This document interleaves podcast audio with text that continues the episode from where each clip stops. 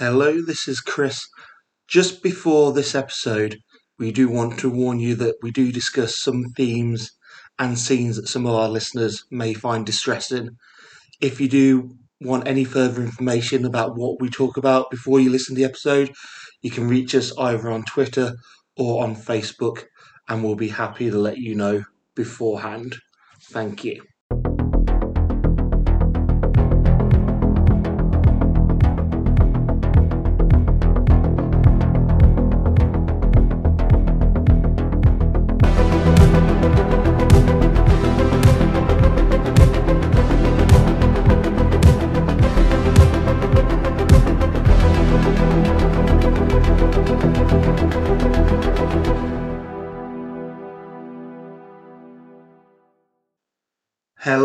And welcome to I Spit on Your Grades, the best revenge episode. Revenge because I won last time, just to let everyone remember. Ghost Watch, do you remember? Do you remember me winning? I know my co hosts remember me winning. Mercer, Sorry, what? What? No, no, me- no memories at all, Chris. no, you don't remember me winning? I, I won. It was, it was fairly comprehensive. I won the public vote. Everyone loved it. You guys loved it. Faye, do you remember it? No, no, no, no, no. Sorry. It's fine. Me and my legions and thousands and thousands of millions of millions of the Chris fans remember it. I think you're making this up. I don't think this ever actually happened. You think it's just a fever dream? I think this is. I want to call it. I want to call it Stutter Island. Shutter Island. This Yeah, Shut- that, that well known Scorsese film where an island with a group of people with speech impediments. I'm right. making that film. This has gone off track fairly quickly. You can tell I'm hosting. Mercer, how are you? Are you well? I'm very good, thank you. Very good indeed. Faye, how are you? I'm not so bad, thank you. Good, good. What have we been watching this week or up to? Anything in particular? Porn. Have you been on getting your fill on OnlyFans before they close I am they close down and start taking all the pornography from it? taking advantage of those willies and fannies. Yeah. Family friendly show. Sorry, sorry. Those PPs and tuppences. Front bottoms. a foo-foo. A foo foo. Foo-foo. A foo foo. hey people, let us know your favourite term. No, not really porn, obviously. Um, I watched Feud. I watched Feud in its entirety, which was amazing. About um, Bette Davis and Joan Crawford. Ah. It's it's actually incredible, and Susan Sarandon is amazing. Yeah, Very good. w- w- I know. I know it's old. It's been around for a while, but would highly recommend if you haven't seen. Fair enough. Mercer, what bizarre offcuts from Prime have you been watching this past week? Well, you will be surprised to hear that I haven't watched any Prime offcuts this week because last weekend I went to the Soho Final Shockdown Festival. How was that? Um, it was so good. I drank so much wine. um, literally far too much wine. I'd, Um, I'd seen that you'd pickled uh, Kate's Tiggy Cambridge's liver, so she never touches it again. we were all drinking too much wine. I made a fatal error. I went to the shop to buy wine and came back with a bottle of non-alcoholic wine. I spent thirty-five pound on two bottles of wine, and one of them was non-alcoholic. Thirty-five pound. I was fucking livid. Don't- Uh, Don't worry. Fucking London prices. We've we've all done it, Mercer. I I went to a supermarket and bought a load of on offer old moot, only to come back to find that was non-alcoholic old moot, which is why it was on offer. Seventy-nine p was obviously too good to be true. Yeah. Exactly. It is a very upsetting, but it was really, really good. It was so nice to kind of like be back with people Yeah. and watching films on the big screen. Um, you know, the, uh, it, the Common Sanctum's a lovely venue as well, and it had all couches this year, so it was just so nice, and so chill. I only fell asleep once and made a really bizarre noise, um, so that was good. Um, Once in an all day is not once bad in for a you. day is not bad, and it was like the second film Okay. as well, so it was really early. So you so you travelled and stuff. So well, no, you hadn't. You know, I travelled the Yeah. night before, but I drank the night before as well. Um, oopsie. I were up until like 20 to 4 or something the night before.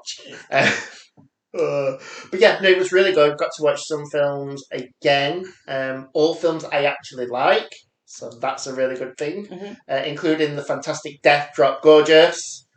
Uh, Oh, we need right. we- I've got Death Drop Gorgeous Rage. Yeah. Um. i- If you weren't aware, there was a gentleman. In, I'm using that in the loosest terms.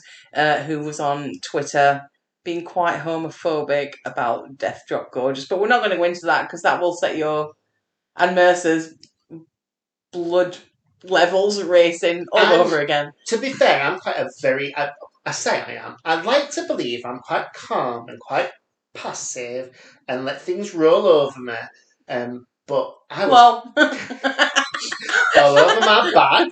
No, but I honestly was my jaw was in agony. I was clenching so hard with rage. And do you know when you're so angry that you want to cry? And then that gets you even more angry because you're like, I can't believe I'm so angry over something. I mean, it, And it, it wasn't even, you know, it wasn't the end of the world. It was some dickhead's opinion. Sorry, uh, Mr. Dickhead. Uh, but it was it was just an opinion. It was someone's opinion. Someone saying something ridiculously stupid. And, you know, I wish sometimes that I was a better, not a better person, but the person who just goes, "Nah, you mean nothing well, to me anyway. thankfully, everybody jumped in to defend Death Drop Gorgeous, And- uh, as they should. I will say that people behind Death Drop Gorgeous handled it very They well. did, yes. One of them actually had like a Twitter conversation with him and like just presented like who they are and what they do in a very eloquent way.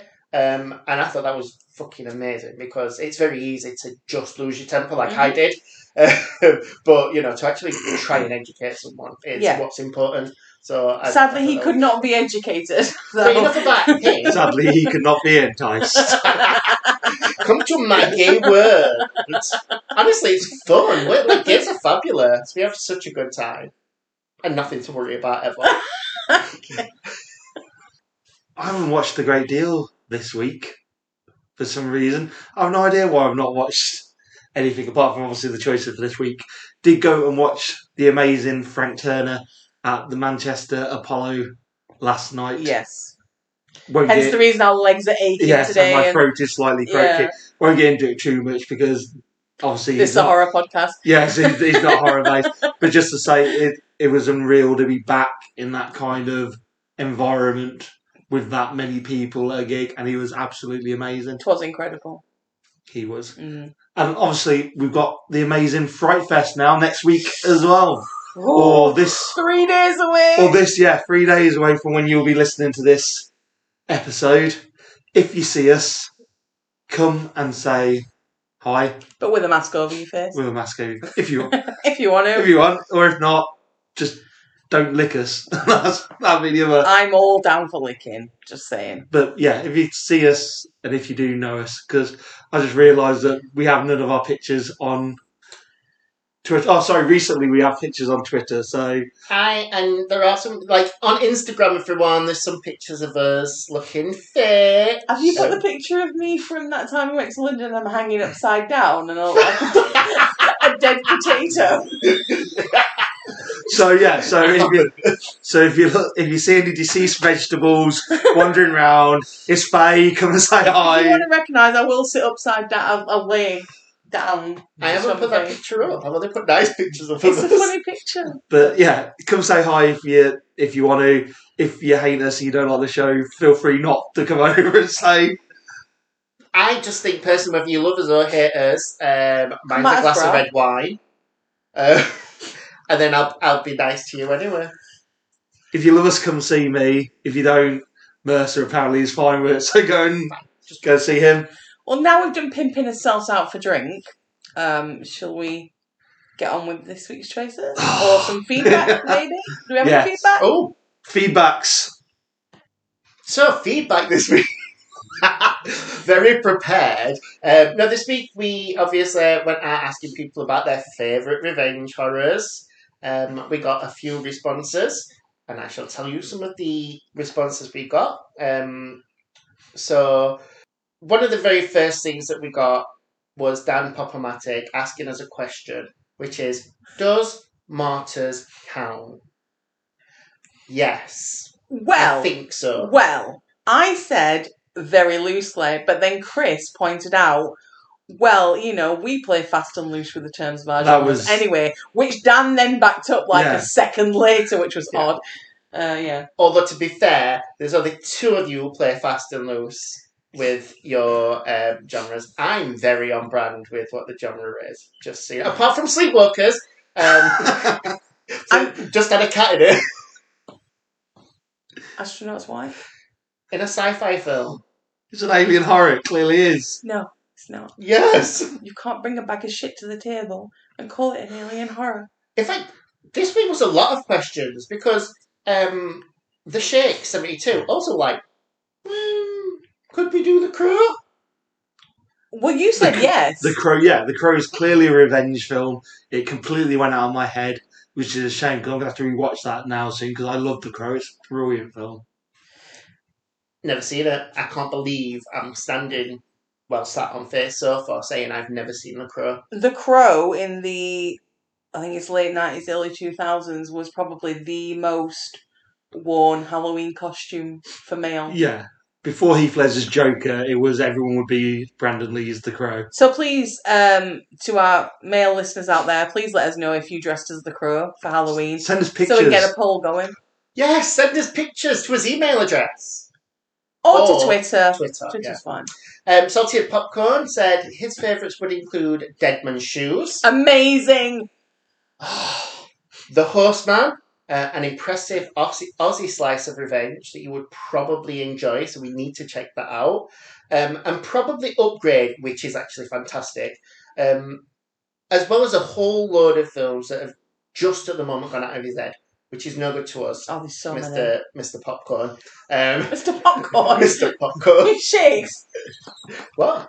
Shakes. No, salty popcorn. Oh, Do you not no. listen to what I'm saying? Sorry.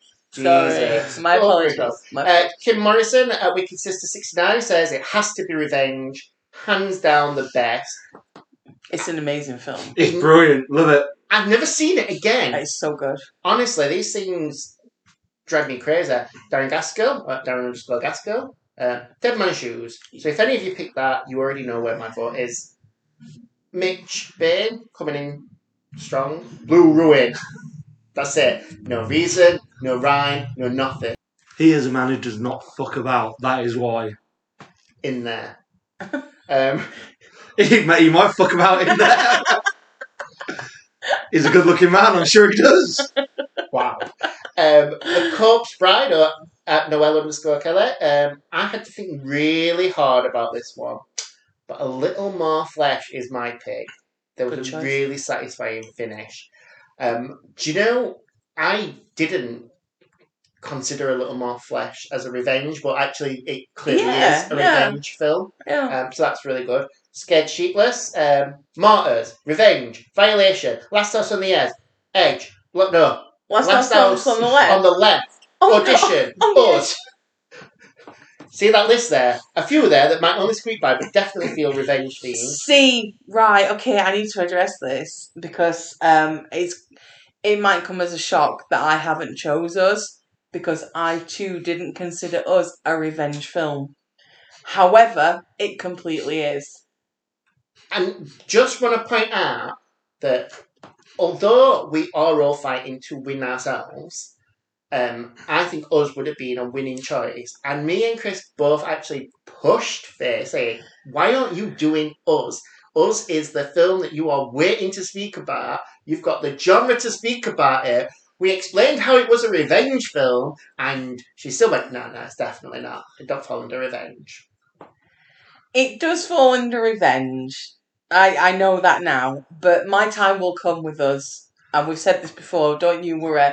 It will come. You have to stretch it to link it into some other genre. It could come under doppelganger. I've said this before. It absolutely could come under that. Yeah, it could.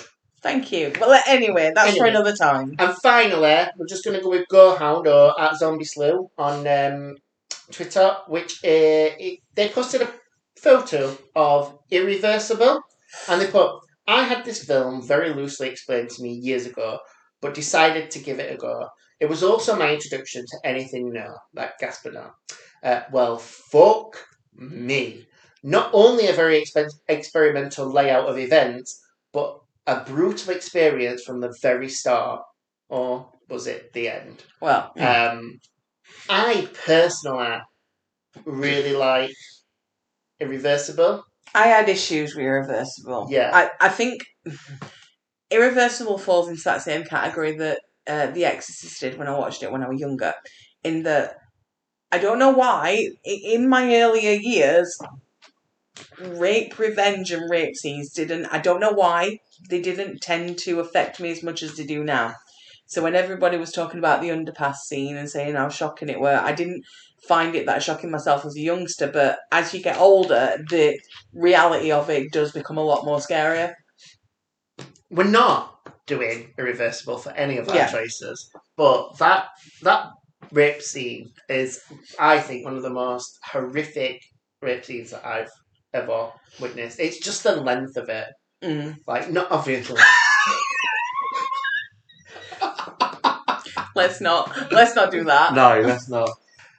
I just think Irreversible and that rape scene is one of the most horrific scenes that I've I've witnessed on cinema. Mm. And It's just really uncomfortable to watch. Yeah. Uh, like I said, as an adult, yes, I agree with you. It is. I don't know what it was back then. I just can't explain it. I don't know, but may- maybe it's um, the more you find out about these things as you get older, the more Yeah, scarier it becomes. completely agree Yeah. with that actually. So that was the suggestions that people threw at us this week. Um, some really good ones. Some things for I think for us to take away and view. Um, I mean, if you haven't viewed Dead Man's Shoes, go view Dead Man's Shoes because it is absolutely incredible. I, again, I couldn't pick Dead Man's Shoes because I, I probably would have blubbed for like 90% of it because it, it makes me bawl my eyes out, that film. It's amazing. Go watch. it's a good film. I'm not going to This is a very with good film. Very, very Yeah. good. So that's their choices. Now it's time for ours. And I'm quite excited, actually, with my choice. So I have gone back to 2010. I've gone back to my very first Fright Fest, and I've gone back to one of them films that is quite rare for me. One of them films that just left me mouth agape. But at the end of it, I was just in awe by what I'd watched. It is Simon Rumley's Red, White, and Blue. I I can't even begin to kind of explain why I love this film as much as I do. It's really difficult. It's um it falls under my definition of what I call Americana, which means anything that I want it to. Every Dep- time. Uh, depending on what mood I'm in, Americana is just something that looks a certain way for me. So this, like, it's just got a certain look about it, like a bit of a dirty, gritty Yeah. look. Sweaty. Housing Yeah. project, kind of low Yeah. income, Yeah. kind of. Yes, and the the cast of characters are all as well people that would fall like um in like the minimum wage or lower wage bracket, kind of struggling to survive um the daily life people. Yeah. the film's primarily has three central um, protagonists, uh, and we follow their interlocking stories uh, and the aftermath of what happens. So uh, we have Erica, who's fucking amazingly played by Amanda Fuller. I just off the bat need to say that Amanda Fuller is one of the most talented actresses, and she's so underused. Mm-hmm. Like she is ridiculously good. Um, I love her to bits. Yep. There's just something so natural and effortless. She's a spit grade favourite for sure. She's amazing. I love her. Uh, but yeah, so we've got Amanda Fuller. So the portrayal we see of Amanda is that she's um, a promiscuous young lady who is struggling to get by in life. Uh, all she really knows is going out, sleeping with men unprotected. She doesn't like to do it protected, which we find out a reason why later on. Um, and that's kind of like her kind of arc. As the film progresses, you learn a bit more about her character, and I think you see that she's somebody who's just craving, I think, to be loved, and that's kind of a tough thing. So we've got her. Then we've got um, I'm going to use Frankie next. So Frankie is a young boy. He's in a band, and his entire, at the moment in his life, his entire purpose is is to help his mom who's got cancer, Mm. uh, and he's giving her blood. Um, so he's, she's having transfusions from him, and we follow his story as like he meets Amanda and ends up having unprotected sex with her, and then his mum actually goes into remission, but then he finds out that he's got AIDS and the blood that he's been giving his mother could have been infected. And then we watch kind of like we watch a bit of a, a, a rise and a fall for him because he goes into this like his band's doing well, his mum gets better, he gets back with his girlfriend, and then he gets diagnosed with AIDS. We believe that he might have given it his mum, and then his band kind of starts falling to pieces. Mm. And then we have Noah, uh, sorry, Nate, played by Noah Taylor, in like probably one of the most intense and crazy performances I've ever seen in my life. I mean, just to, just to ask you there because I said this while we were watching it. I don't think I've ever seen any other film where he's played this sort of character. No, I it don't. all tends to be kind of not lame. What's the word? like, like submissive, Submissive, kind of. passive, yeah. He in this film is definitely, but there's an element of submissive and passive to him. There is, But but he's got a trigger, and as soon as that is hit, is intense. And he's just another one. He's just wandering through life, trying to get by. yeah, um, and he meets Amanda, uh, sorry, Erica, um, and there's a part of me that thinks he's fallen in love with her, but then there's a part of me that thinks he's just got a very fatherly affection for her as well. So like, it's a bit um, weird the way, like, I can't really fully work out how I- he feels about. I her. think he's falling in love with her. I don't Yeah. think it's a foul. I don't think it's a foul. either. I, I think he is very. I think he's wanting from her what she's wanting from him. Mhm. So they both get something from each other. They get that affection, which is, I, I mean, he clearly has mental health issues from his past. So I think that, and she, she she's she's obviously never felt that sort of affection, having gone round and just, you know being. You find out being abused from when she was four years old. Mhm. So I think when they meet and they meet together, they get they get what they've been looking for. So that's why I think it's love. It's kind of Well, I think that's the thing because I think they're both looking for that family kind of thing. Because obviously he he meets her and his sister's got a couple of kids, as he says already. So she's doing the family thing, and he's look he's kind of drifting through life, and he finds that kind of connection with her because she goes she gives him the time of day again because she goes back to him because obviously when he, they're first there and she's he's saying you don't want to fuck me so why why are you even talking to me still? Because you don't do friends. But she she's still there and she's goes back to apologise to him for it. So that, that that that kind of connection that kind of start that relationship there. Well at the same time while he's looking for that and he's looking for that that kind of couple thing that happened there she's got that relationship with the kid who lives nearby as well. Yeah. she's got that motherly relationship with hi- him. So while she's out doing what she's doing, and let's face it, she's drifting through however damaged she may be, while she deliberately goes through the ruined lives, she's also wanting that kind of family unit as well, and that's why she strikes a relationship with the kids. It's kid. what she's craving, isn't it? It's Mhm. like they both are, so they're just perfect. They're almost um, they're almost each other's crutch, Possibly. which isn't always healthy and doesn't turn out to be healthy in this scenario. This I think this film is more tragic than anything because each character is very flawed and they all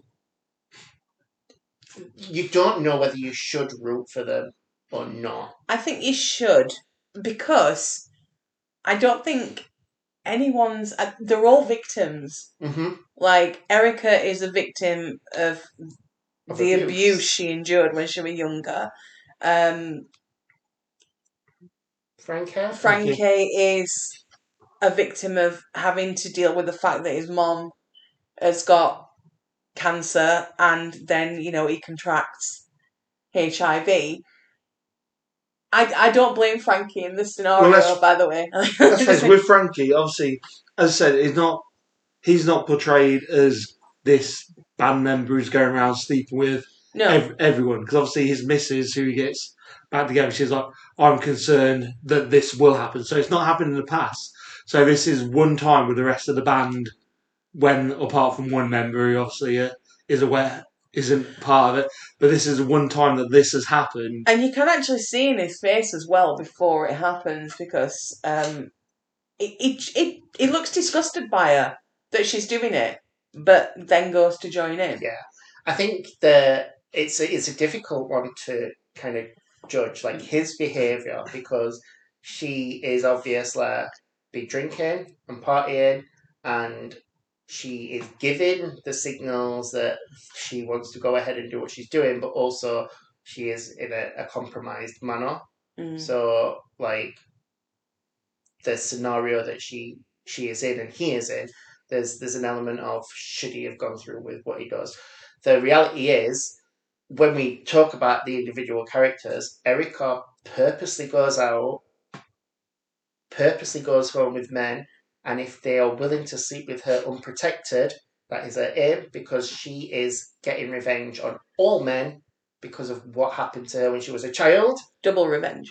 It's Yeah. a double revenge film. So she's getting it's like a triple revenge film. yeah, essentially. Yeah. Yeah. So she's getting revenge on all men because of what happened to her as a child. And and, and one on one hand you want to go, yeah, fuck, do it, woman. But then on the other you want to go, but not all men are the same. And actually, there's almost an element of entrapment with what you're doing because you're not you're not saying you're not. It's not like uh, preventing yourself from getting raped. It's if they are willing to do it unprotected. It's you- well, that, you- that I think you get that answer, don't you, when she goes with the guy who wants to wear the Yeah. condom? Yeah. Because there is, uh, there are guys out there that will say, "I want to sleep with you, but we are going to have She- to wear a condom." She she quite that's the thing. She quite clearly aware. She knows that sleeping with someone, regardless of whether they say yes or no to protection, she know she is in possession of information that she should be disclosing that she is Yes. choosing deliberately not to. And she does actually say to him, "Why don't you be a man and just do it with art?" She didn't even say man. Oh, she said, that's said- con- yeah, Yeah. condoms are only said condoms are only for homos. Yeah. So it's like she she She's fully forcing. yeah she is forcing it. Yeah. But Yeah. you also you like, do you feel sorry for somebody like that?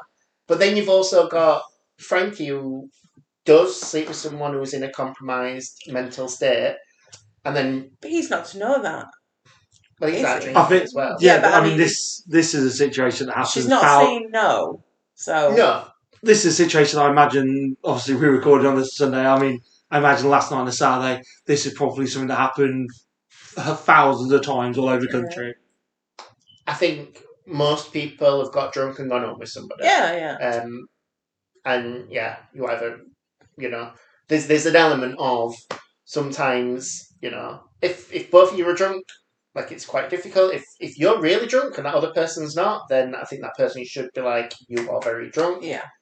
I don't think we should do this. But now." there, there's nothing to say that's the case in this with Frankie. Like, It, appe- They're it appears to drinking, be all they're all- cons- from from what you see on screen. It appears, Appears to to be, be all consensual, consensual. yeah. Yeah. So we, I, there's an element then of feeling sorry for Frankie because Frankie's like an innocent party in this. All Yeah. he's done is he's gone home with a girl, uh, and is not used protection because he's been in the heat of the moment, and is with three other people, and it's kind of got out of hand. And I'm not saying it's right, but I'm not saying it's wrong because, like you said, it appears to be consensual. Um, but then his actions after that Mm. are wrong. Yes. I would are. I would say yes. They probably they, They probably are. No, yeah, but again, that that you could view it in the same way as Erica. He's only doing this as a byproduct of what he's been put through, of being given HIV, potentially infecting his dying mother. So, and I get the impression that his mother got the results back that she contracted HIV. Yeah, well- she does then OD. kill herself. Yeah. Yeah. and Yeah. she leaves a note, but I, I never get. I, never, I didn't. I, I'm too quick for me to read. I think the I think the way it's set up is de- it's definitely tilted towards she's got the results and yes, after being in remission from cancer, she has Now, then contracted yeah. HIV. And I think he's that rage because can you? I, I'm not there, but can you imagine kind of watching uh, like a parent beat something, and then because of your actions, you've now given them something that they've got to battle again. Like that's got to be tough. But then if they killed themselves, I'd be well pissed off at the person who purposely, who's already, because remember, before he does that, they kidnap Erica and she's honest and she says, you know, yeah, I did, uh, I do intentionally sleep with people, Yeah. but this is why, because I got raped when I was four. So I'm just basically paying everybody back. Yeah. And you're like, hmm, yeah, okay. Um, but yeah, then he loses it and kind of kills her. Kind of kills her. Well, Well, I I think think- the, yeah. the thing the thing is because he because he's wanting he's wanting to make her suffer. So it's not while he does result what he does does result in her death. He doesn't actually kill. It's not one strike or one thing that he does that kills her. He is essentially torturing her with the cuts. But then when he tells the bandmates. They're actually taking her to the they're actually making things and they're actually planning on taking her to the hospital. So they're actually going right. Okay, you've done this, but we can not fix this, but we can stop this from going Mm. Yeah. too far. And it's unfortunate that she then bleeds out. Oh. It is, unf- it is It's just unfortunate. unfortunate. It's an unfortunate. unfortunate accident. It's unfortunate. I dropped, I knocked my coffee over, and Erica's dead. Yeah. this is the, the and this is the like you know everything that I think Frankie's done has been driven by like rage Mm. and loss. Yeah. This is where I actually get angry at him when he looks at his friends and goes, "You're not going to let me down, right? Well, brothers, you're not going to let me down." And I'm just like, "You fucking prick!" Like this is when you just need to go, "I fucked up, and it's my responsibility, and I shouldn't be putting this on you." People, Mhm. let's deal with this. I mean, they are all involved in some way anyway. But they didn't. They took her from the bar, but they Yeah. didn't really kept Oh her. no, no! I just mean in Yeah. terms of trying to get her to the hospital because you, you do you do still have blood on your hands, and as much as you tell people that you weren't involved, are they going to believe? Yeah, but- you know. If Frankie was to say, "I did," Yeah, this, yeah, then yeah. And to be they fair, all three of them, I imagine Yeah. most of his DNA is all over the knife and all over. She was in his in his this place, so I imagine they, the three of them to go. Oh no, has nothing Yeah. to do with us. Yeah. Then he is probably going to be the one who cops for it. and it does get me mad because as much as you know, you've got your friends and you want to protect your friends, I think there's a line. Yeah, yeah. No, agreed, Um, agreed. I said that. I reckon if you stabbed someone and said to me, "I need you to help me," would I go? Uh, I wouldn't say that. I just But then I wouldn't expect. Yeah, I don't know. I would expect someone to help me. if No, I no. something. I don't, don't think it's fair to put that pressure No. on. Uh, is this you setting up just in case anything does happen in the future that I can't rely on you as an alibi or something? Is yes, that what this is? you can never rely on me as an alibi. But I think that's so. That's when I like get angry at him because I'm like, I don't like what you've done. Mm. Um, and then I, I absolutely it devastates me that Amanda uh, Erica dies Yeah, because again, even though I think she is a villain, she's she's a broken person, and that's why she's a villain.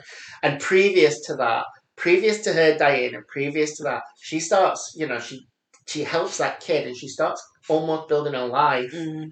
of normality. Like when she gets that job and she pays her first rent, and that woman's like, "How does it feel to be a working?" Like a, a working girl and paying rent, and she's like, "I'm really happy." and you're like, "She's changing yeah, a life." But Frank, but Frankie's in the same position. His life was getting good. His mum's cancer had gone into remission.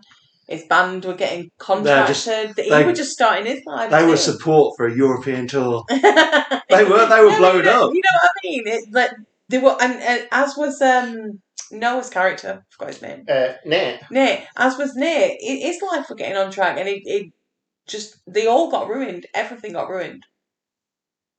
Yeah, it's horrible. Let's talk about Nate because Nate obviously finds out that Amanda's. Oh, I keep calling her Amanda because I'm obsessed with her.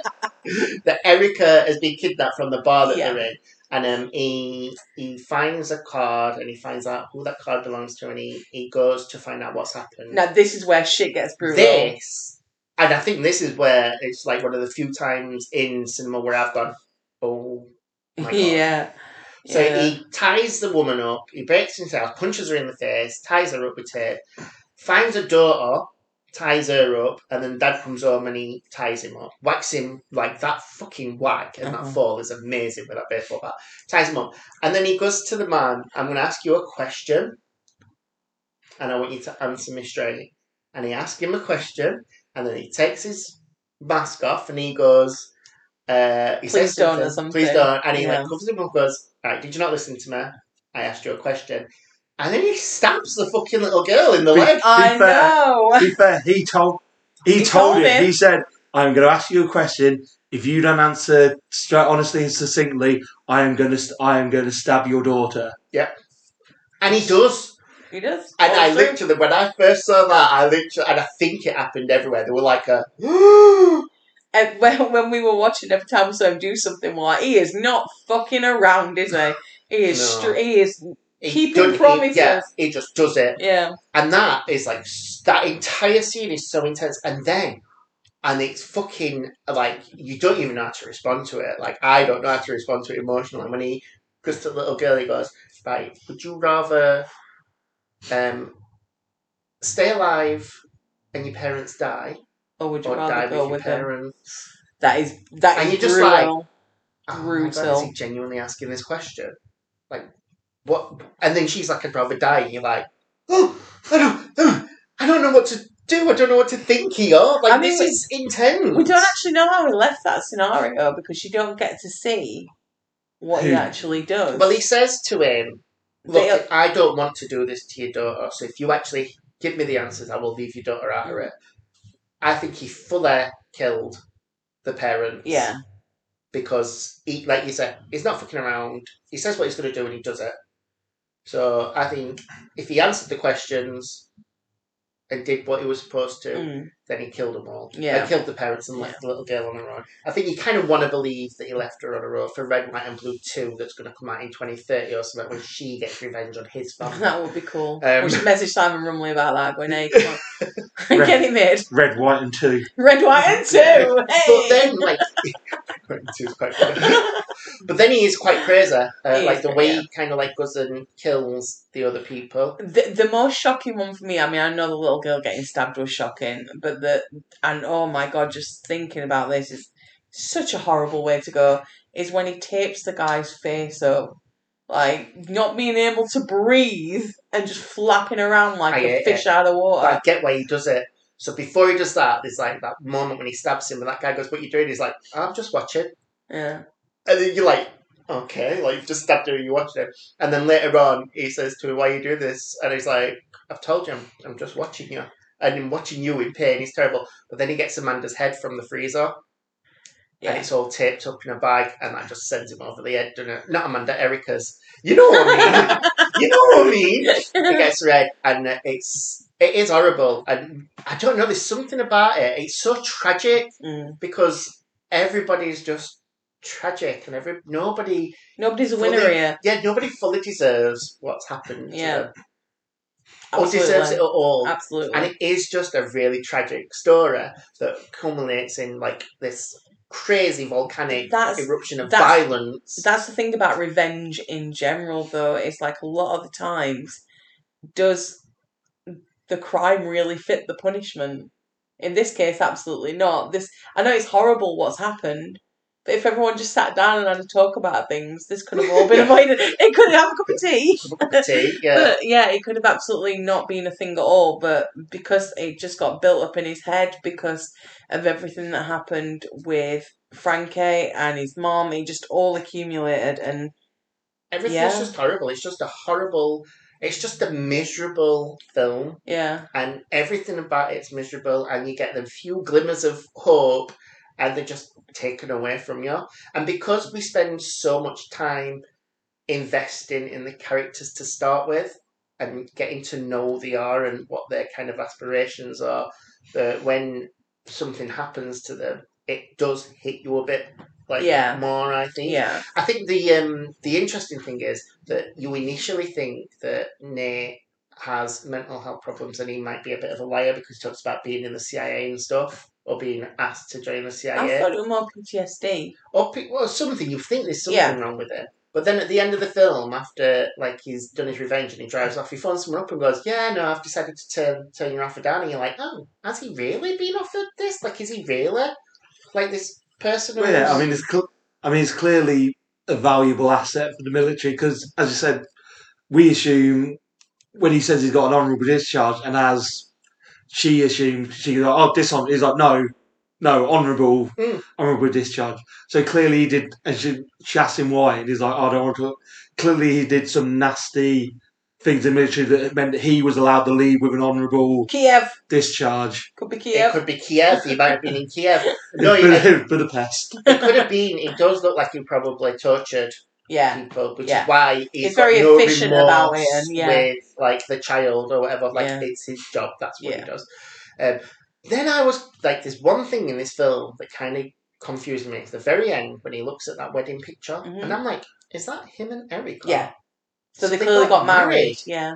And I'm like, when? Or is that like his ex-wife? And she just looked like No, Erica, it's Which is Erica. why he. I, I think the nature of their relationship moved at a speed because um, obviously by the time that Frankie finds out everything, it has moved on a few weeks, and I think they're both not impulsive, but but maybe because they found this thing, they don't want to let go of it, so they did everything they could to cement it. So yeah, it was them getting married. Anyway, I think Red, White, and Blue is an absolutely fantastic film. And I want to to everybody out there, if you haven't seen it, watch it because it is great. Um, if you want to be miserable and have a really shitty existence, no, seriously, if you want to watch a film that actually just shows like the shitness of the world, um, and there are some glimmers of hope, but ultimately it's all shit. Mm. Like this film is for you. I love it so much. I think it's so miserable, but it's so well done, and it's one of my Fright Fest favorite memories Mhm. and one of my favorite films. And I had to open my actual DVD to rewatch it, which I was devastated about. so vote red, white, and blue. Then. Oh yes, I vote Red, White, and Blue. Yeah. Okay, so it is my pick next. Much like Mercer, I have also had to open my DVD copy of this for my pick. And again, like Mercer's, this is a film where, if you enjoy Misery, this is also going to be right up your alley. I have gone for 2013's Jeremy Saulnier's directed Blue Ruin. Woo. Just got a hold for No, need to, no, we, we're with you on this. Well, I'm with you on this. I don't know about Mercy yet. I got a woo there, that's fine. You did. So, just to break this down, Break it down Basic. now. it's a basic plot, so we go, it won't take me a moment or two just to break this down for you. It's not as complex as the free revenge triple header that is red, white, and blue. This has I spit on your Grave's favourite again, Macon Blair, the great Macon Blair as Dwight. Essentially, Dwight's parents have been murdered due to an affair his father was having with the wife of the third party. His killer is being released, and Dwight is quite simply on a campaign to exact revenge with a straightforward revenge killing. However, as is always the case in these things, this does not pan out as straightforwardly as you would think, and things spiral further on. This is a classic revenge tale, and it's a morality tale as well. Because let's face it, this is a tale where violence begets violence, begets violence, begets violence. hmm An eye for an eye, an eye for an eye, a leg for a leg, and an Yeah. eye for. An eye, an eye for an eye leaves the world blind. Mm. and Macon Blair as Dwight, he's so blinded by his actual quest for vengeance. He doesn't foresee what. Be fair, when you're dealing with the family that he is exacting revenge on, most people should have been able to see, foresee coming. W- Go on. I was just gonna say, I, I like to see, I, I like to think of Blue Ruin as death sentence with a heart, because that is, it's essentially the same story as Death Sentence, but it's obviously much more charming in a way. Just, just, just the fact that um, Dwight is so normal and just goes about exacting his revenge in such a fumbled and unprepared way that any of us would be doing if we were looking to get Well- revenge on someone in this way. Mercer's looking at you as, as if to say no. He'd be fully. He'd be fully. He'd go Charles Ah, Bronson fucking Death Wish.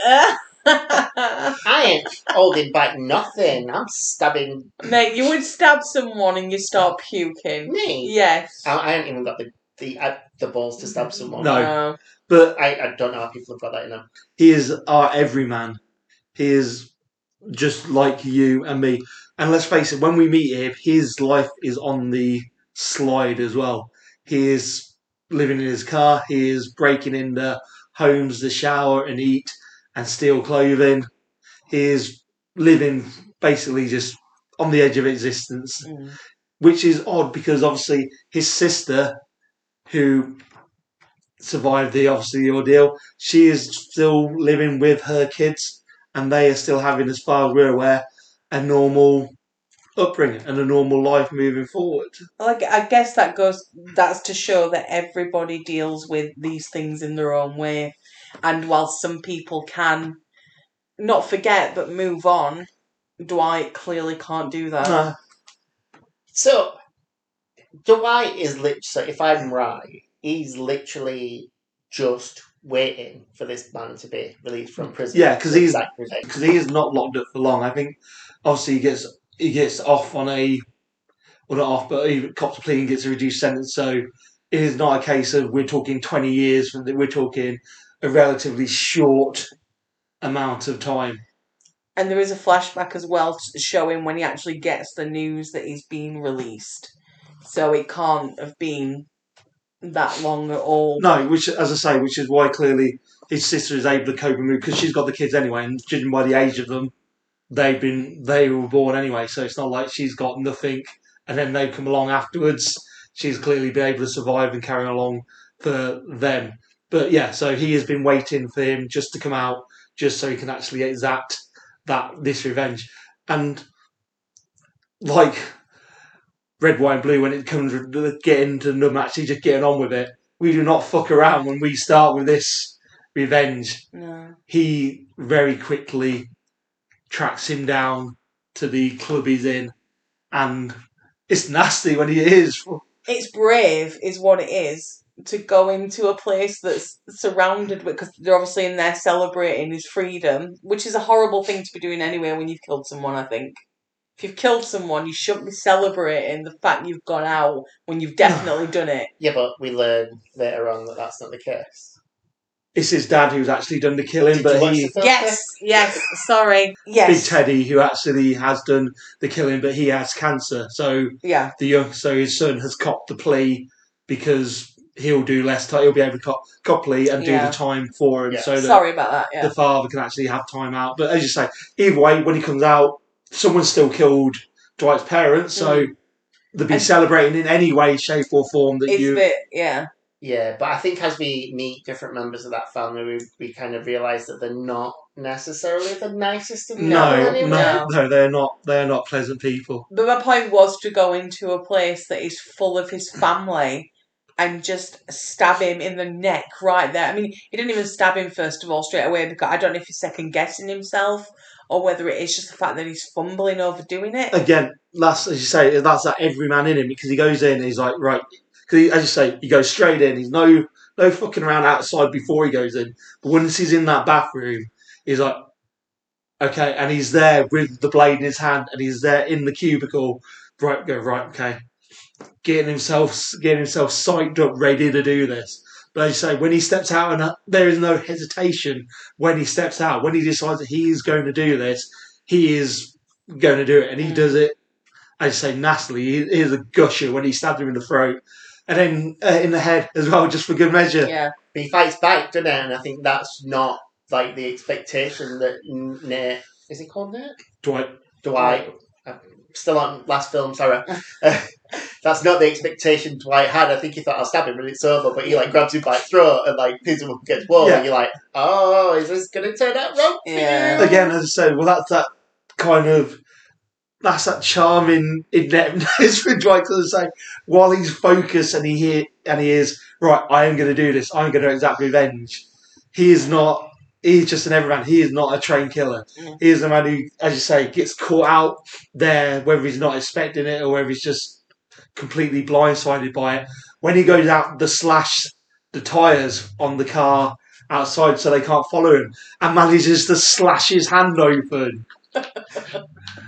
And this is it's almost like a series of, like a like a comedy thing, like a series of unfortunate events in it. So like it goes wrong when he stabs him, slices his hand open, and then he can't set off because he's lost his fucking keys. And then when he does steal a car to set off, he's got someone in back. Yeah. He's like, uh, okay. it's He's not got going Teddy- well. He's got Teddy in the beat.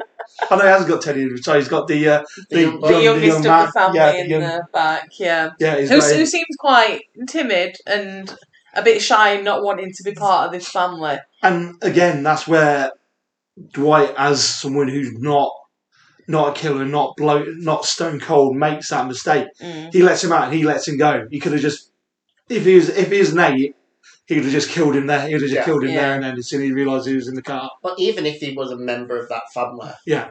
like I think they would like loose end get rid because that's what they do.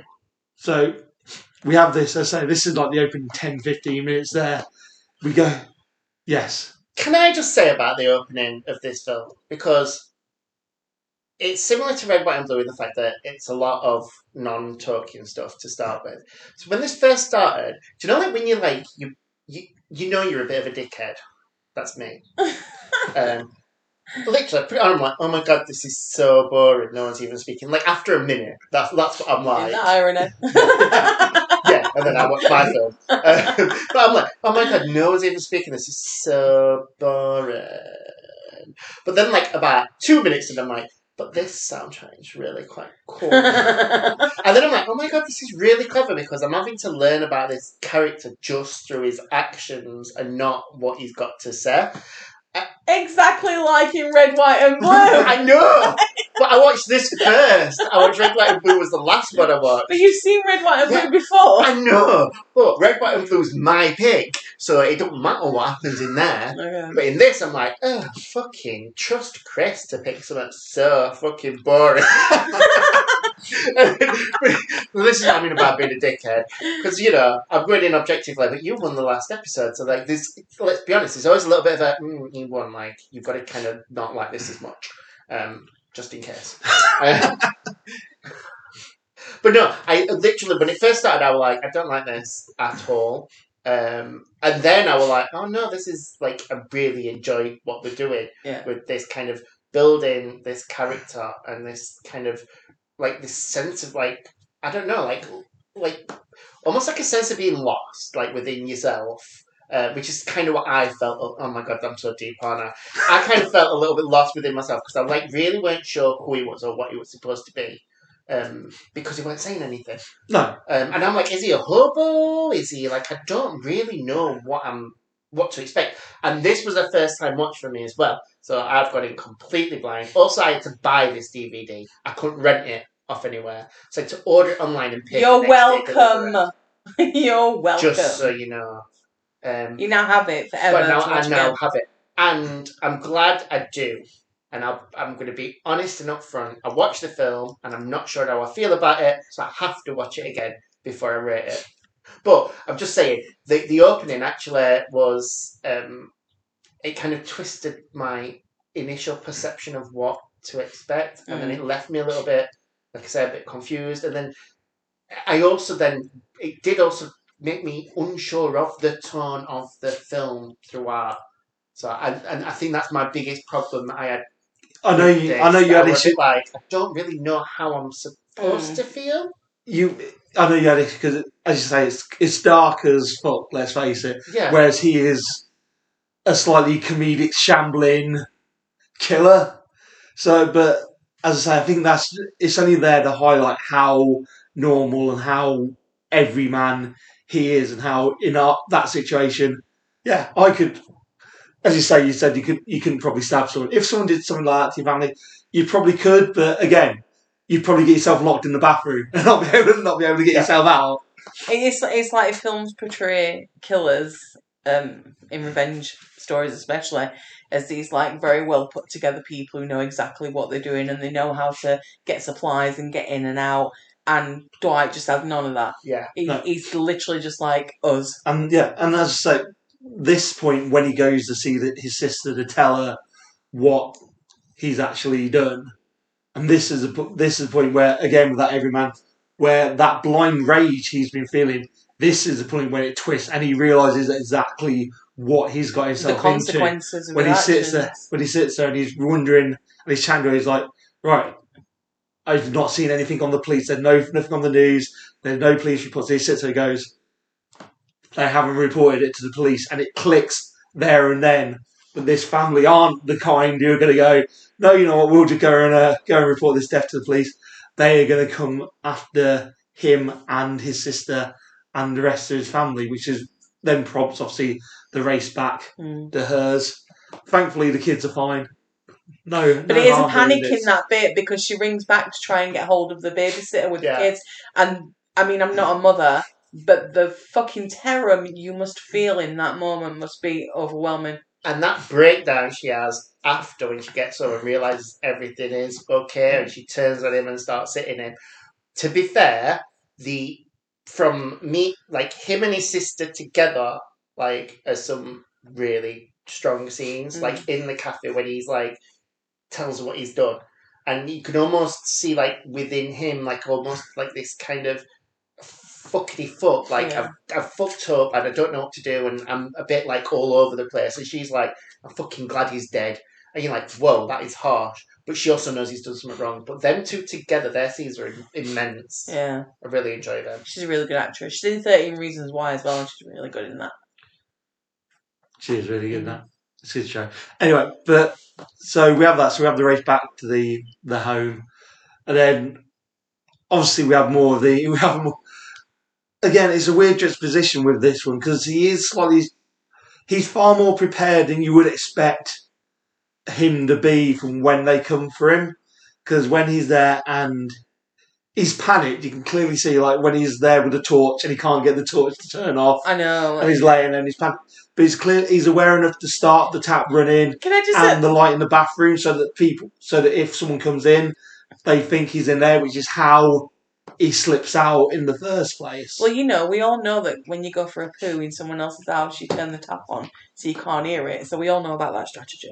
So that's him built in as well. But when he's got the fucking torch and he's holding it with his hand, put it on the floor. Just put it on the damn floor so no light comes out. True, but I think you are right. There's almost like, like you said, he's this bumbling idiot, but he does have plans because he, like that that particular scene, he set it up so that if anyone comes, he can get out. And then later on, he sets it up to like he sets up like a little trap so that he knows if someone comes in. So he's not like completely not there. Well, I think the second one is down to Buzz from Home Alone. He goes and he sees a friend who gives Yeah. him, who's been in the military and such. when he says burn the photo, we don't see what that photo is. No. So what his background is as well, I'm not so sure because obviously, as you say, is this is this every man bumbling guy? But there clearly must be something there because as you say, the plans, he, the actions he takes on some of them don't completely fit somebody who has no experience Well, I, I think whatsoever. the first one feels like he's going into survival mode, though. That's kind of I've got to try and protect myself here. What can I do? Because it's not perfect, and it's not you know even set up to kill somebody. It's literally just for him to make an exit and And he's not a good shot. No. We also learn that. So he's definitely not from like a military background, Well, he could be from a military background, but definitely not a like on the infantry field kind of yeah. kind of background. It'd be something more based. But he must have got some kind of background. Anyway, he's an interesting character, and I think it's interesting because we don't know enough about his background. mm, Yeah, true. So we end we I say we end up with Benny anyway because Teddy is after the attack at the house when he acts again he accidentally runs over. yeah, that's it. that's pure luck. That went that went a killing. No, it, it wasn't a it wasn't a bouncing over the top of the bonnet as he crashes into them. This is a he's trying to drive away and he accidentally runs over Teddy and then panics and rather than leave him there Puts pulls puts him in the trunk. As, you- As as you would as you would do. So that's why that's how we end up at Benny's and to realise that he's like, I've got trouble because he didn't even tell Benny what's actually going on. He's quite simply he's like, look, I need help. I need a gun. And fair play to him. He goes, you know what? Yeah, fuck it. I've got a small armory here. Have whatever you one of my need. ten thousand rifles. There you go. That's the mate you need though. No questions. Just yeah. Again, it's, it's like his bandmates in Red, White, and Blue. It's like no questions. just yeah, here you go, have what you need. Well, you, you come to a quite, uh, which I think is one of the best scenes in film. Actually, uh, one certainly one at Glorious is where um he the guy he's got in the trunk. He opens it up to try, I guess, try and reason with him in a way, and just to see if see That's- what's going to happen. And then he manages to knock him over and get the gun that he's holding at him because he shoots him and he misses. So he gets hold of the gun, and then right before he's going to go and shoot Dwight, is it Ted? Ben, Ben, sorry, Ben shoots him right in the face, and it just clips across his face. You're like, shit. Where did that come from? And then bam in Yeah. the head, and it's, It's, like, that is so good that scene. In fact, again, so uh, is it Chris? Chris? Chris? Chris? Kevin? Kevin Kolack who plays Teddy is amazing. Mm. Like through that entire scene, I absolutely love that interaction between the two. But I'm really like drawn to like this Teddy guy. I'm like because he, he really deceives you into thinking that he's gonna like work. yeah, It would like sort it out. yeah. I Yeah. really like you. You're a good guy, but you're not. Um, and then that shot. And then what I love is when Ben comes across, like, I had to wait until it was legal. Like, Yeah. to shoot him. you're like, okay, I get it. I mean, no one's going to know. Yeah, but Either still, way, he's play, like, playing back rules. He's playing kind by- of, he's yeah. like, that's the thing. He's like, I want him off my property. He's like, he's like, I should, and eventually, he goes, no, I want him off my property. And To the point where he goes, what about the guts? He's like, okay, coyotes will get that. Yeah. It's just, Fair enough. he's he is cracking. He's the he's the he's the friend you need. Yes, And I'm glad that nothing happens to him. I'm glad that he just good guy. he Ben. just helps and just that's And it. And then it just they leave him. Does, doesn't he? He's gone there. Yeah, Yeah, he's gone. We don't, we don't, see, we don't see him for the rest of the film. He is off living his best life, shooting people on his property. I think it, it's, But it's pro- legal. it's probably just there to explain this is maybe how he came to be a better shot and he came to, you know. It's um, our Rocky. It's our little Rocky training. Yeah, yeah. montage, essentially. Always fade out with the montage. Yeah. But as like so, Teddy, who has got his brains all over the place, and fills in the plot over the fact that it was actually Teddy Senior who killed Dwight's dad because he's having, having an affair with his mum, but Dwight's mum also happened to be in the wrong place at the wrong time, which is why they both got killed. And obviously, it's there to serve the fact that you know this doesn't end just with you handing yourself in and saying that you've you've killed you've killed him. This ends with essentially us killing us killing you and your your sister and settling it in blood essentially, which forces Dwight who who I, at this point is probably happy just to throw in the towel and just go, you know what, I've made a mistake here and I will just fix this by handing myself in and take whatever's coming to me. This forces him into this final confrontation at the cabin. Again, he's as I say, he's well prepared because he goes through. He take clears all the guns out the property, or so he so he thinks he's looking for all of them. He goes and dumps them in the lake. He obviously also makes the headstone for Teddy. That he then goes and pisses off. But he finds the headstone for the father as well, doesn't he? And then goes then goes out the piss all over that. So I did worry about him drinking the water from the from the tap, leaving his DNA all over that thing if we were going to get away with it. He's just touching all glasses and shit. I think he. ca- I I got the impression that he knew he wasn't getting out of this. I think you probably, yeah, you probably would, given uh, yeah, the of status course. of the family. yeah, considering there's a whole family, you think your odd, your odds are probably numbered. It's probably Yeah. the last man's the last Yeah. stand. To be honest, be honest with you, but Oh, poor Dwight. the the fact that even through all this, um, everything that's going, the odds stacked against him. The fact that he still finds time to piss on the to piss on the tombstone. Well, you would, wouldn't you? If the opportunity were there, you absolutely would. It's, It's- it's just a little fuck you, kind Yeah, of. it's just it's still it's still even though everything's gone tits up, I Yeah. still hate you, and you've you're still shit, and this is I'm going to do my my disrespect just for this. What we have as well before this, as I just completely skipped over the important lesson that Benny tries to teach him: no speeches, no moralising. You just go in and you just pull the trigger. You don't stop. You don't pause. That's how, because that's how you get yourself killed. hmm And what does he do? He makes he makes that mistake. Obviously, listen. We hear the recording when he come when he comes in the recording, he's left on the phone for the sister to say, "Look, we can just end this and just go our own ways." And it's only the family member he, when he he actually says steps back as he well to steps back. rationalise and goes, mm, he steps back. It's only when the family member says, "You know, we're going to kill your sister." that he just goes, They he's pushed. He goes, "No, bang, got to do it." Yeah. Then he then he stops to have A conversation. conversation, Yeah. Which leads to William, who we find out is actually his half brother because it's his. The kid in the back of the car. Yeah, the kid in the back of the car. William is actually his half brother. William comes around the back of the property and shoots Dwight. Doesn't kill him. But the, but the thing, takes him. Uh, takes him out of the game though a bit. It does, but he's, he's still got that compassion in him where once he's done it, William's like, oh, this isn't for me. And then he says, right, okay, well, you've got opportunity to walk away now then, and just walk away from all Well, this, and he does. Yeah, that's it. That's Dw- that's Dwight showing that. As we said, we've had the already had the violence begetting violence begets violence, and how family fuse and just goes generation and generation. And he offers that opportunity to William, as you said, to go look. I mean, I could. ki- He's essentially he's got the gun on. He's like, I could kill you now, but that just that would just spread it further and further. So you can just, if you want, you can just walk out that door and just walk away from all of it. And to be fair, he does because clearly he has also had enough of being in this constant violence and fear and criminal family, and he just wants shy of it. And he's going to take his opportunity. He's had he's stared death in the face and had the opportunity mm. to weigh up what he wants to do.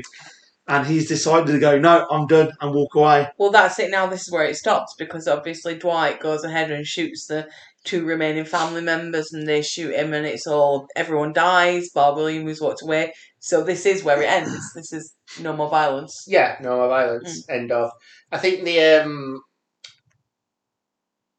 the the fact that the um, like sisters, Mm. the, the sisters aren't there.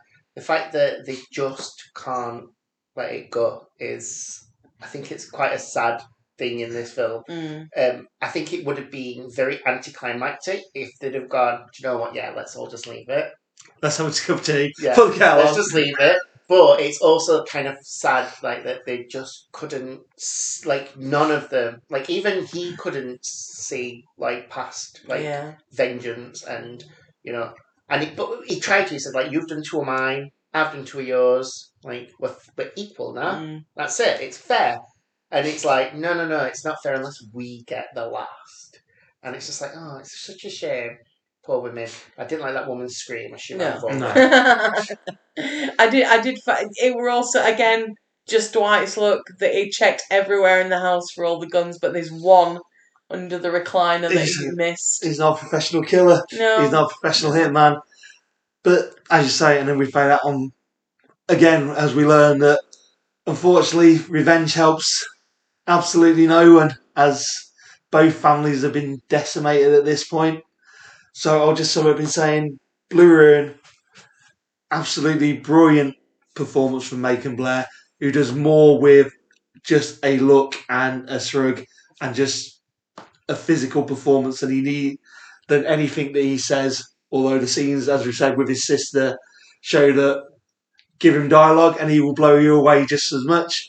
It's a tale as old as time with vengeance, told absolutely beautifully, and that is why you should vote for Blue Ruin as the best revenge horror. like Vanessa Williams. I've gone and saved the best for last.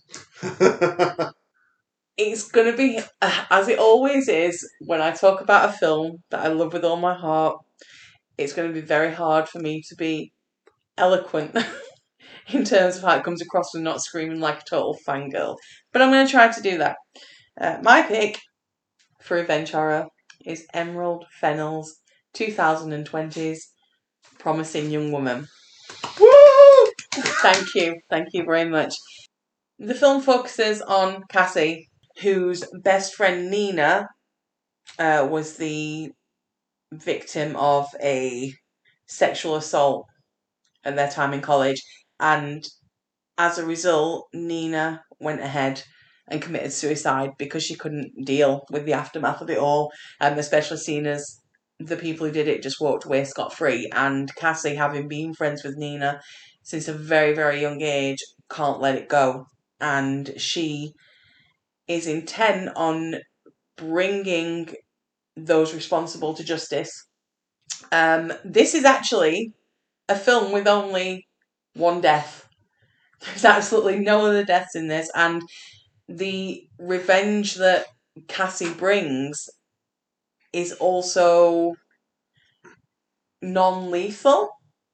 Would that be a best? Would that be a good way to It is- describe it? Definitely not lethal, which was quite a shock Mm, when you find out It's it's not lethal because it all it presents itself, or you think it presents itself, as she is killing off Yeah. people. So what what Cassie is um what what Cassie does is she will dress herself up as a different persona and go out to bars and go out to clubs and present herself as being off her face drunk and see which men come and take advantage of that fact.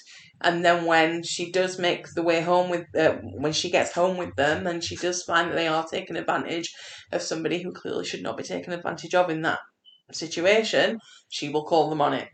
And yeah, And it's fair to say as well, unlike a lot of kind of revenge type films, she gives them opportunities to stop what they're doing. absolutely does every single time. Yes. Um I and I hate it. Why do you hate it? I hate watching these men carry on and the way that in specifically in this film I don't obviously I'm not female. I've not like, you know, I'm not being that in that position as a female. Mhm. Um or being like, you know, when you have being in them kind of positions, I've never you you know, you're not mentally compos mentis Mhm. enough to like fully understand what's going on Yeah. but the way that they they almost present it like they're being nice Yep. to her, and I, I fucking, I, I was so uncomfortable. And they do present that to her, but not to each other, as you find out Yeah. in the very beginning scene with um it, it- Adam Brody. Adam yeah. Adam Brody. so they're talking to each other at the bar, and it, it didn't. It, this actually passed me by on my first three watches of this. Um, in that when they're talking, they're talking about hiring a woman and how she shouldn't be there, and just basically dragging down women. And then when they see Cassie, instantly start slut shaming her, saying, "Well, what what do you expect? She, she's got drunk. She deserves it. She's in that position." She shouldn't be out doing that if she don't want to get picked up.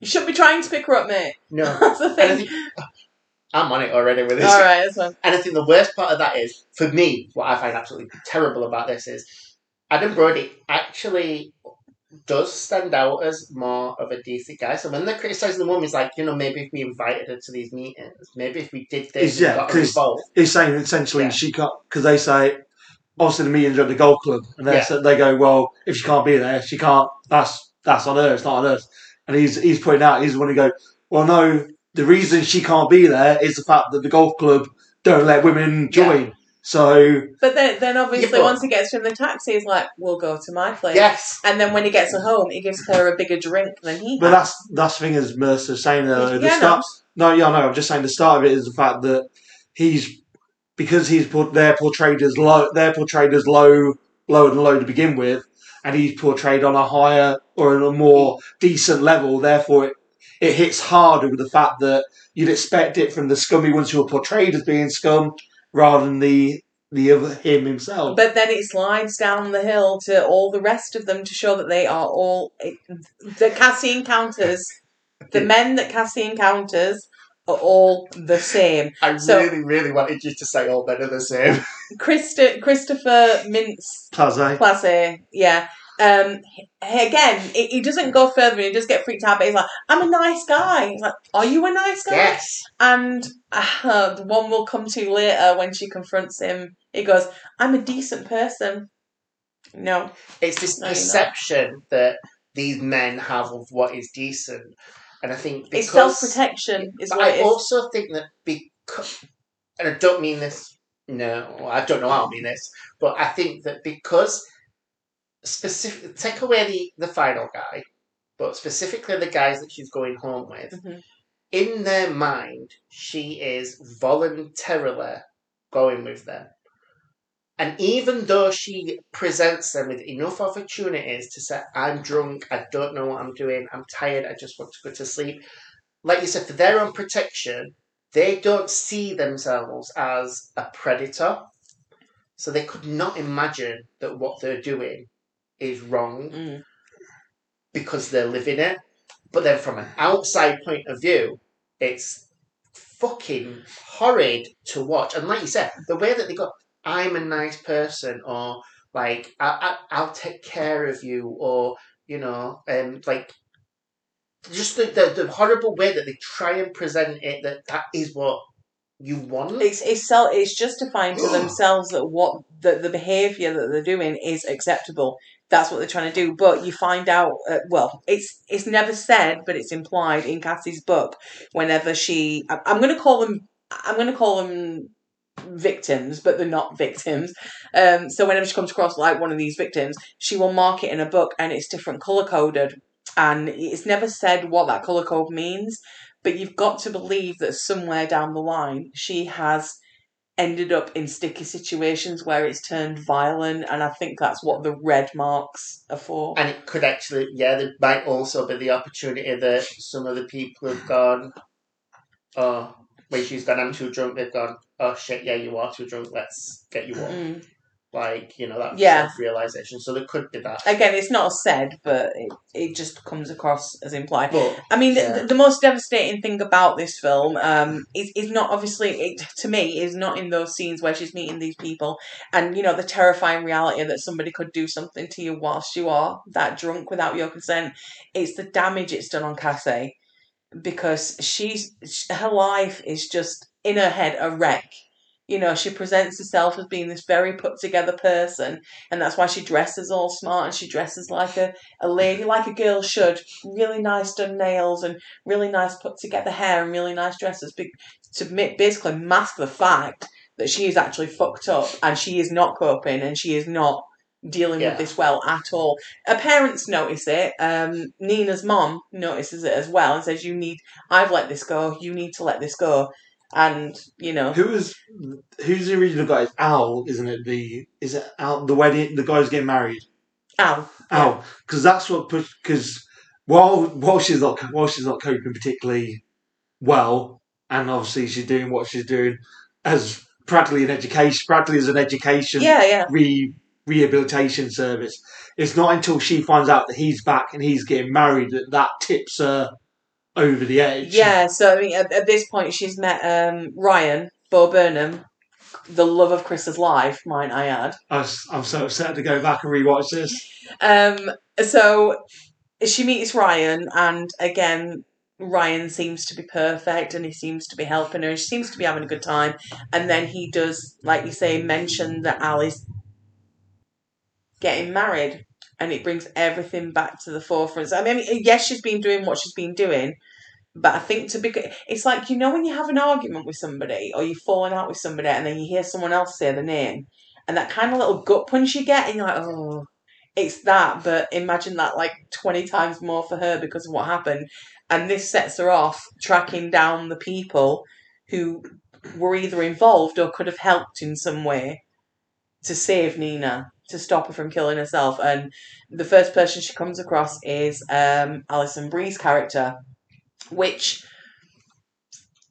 she, oh, she she teaches her a lesson because when they meet, she doesn't want to admit what happened back then. You know she knows. You can see it in her eyes. she, as clear as day, says to her, How can you believe someone who goes out and gets drunk and sleeps with people all the time? But I don't believe that she believes that. I think she's saying that purely to protect everybody Well, we else. find out that later on. Yeah.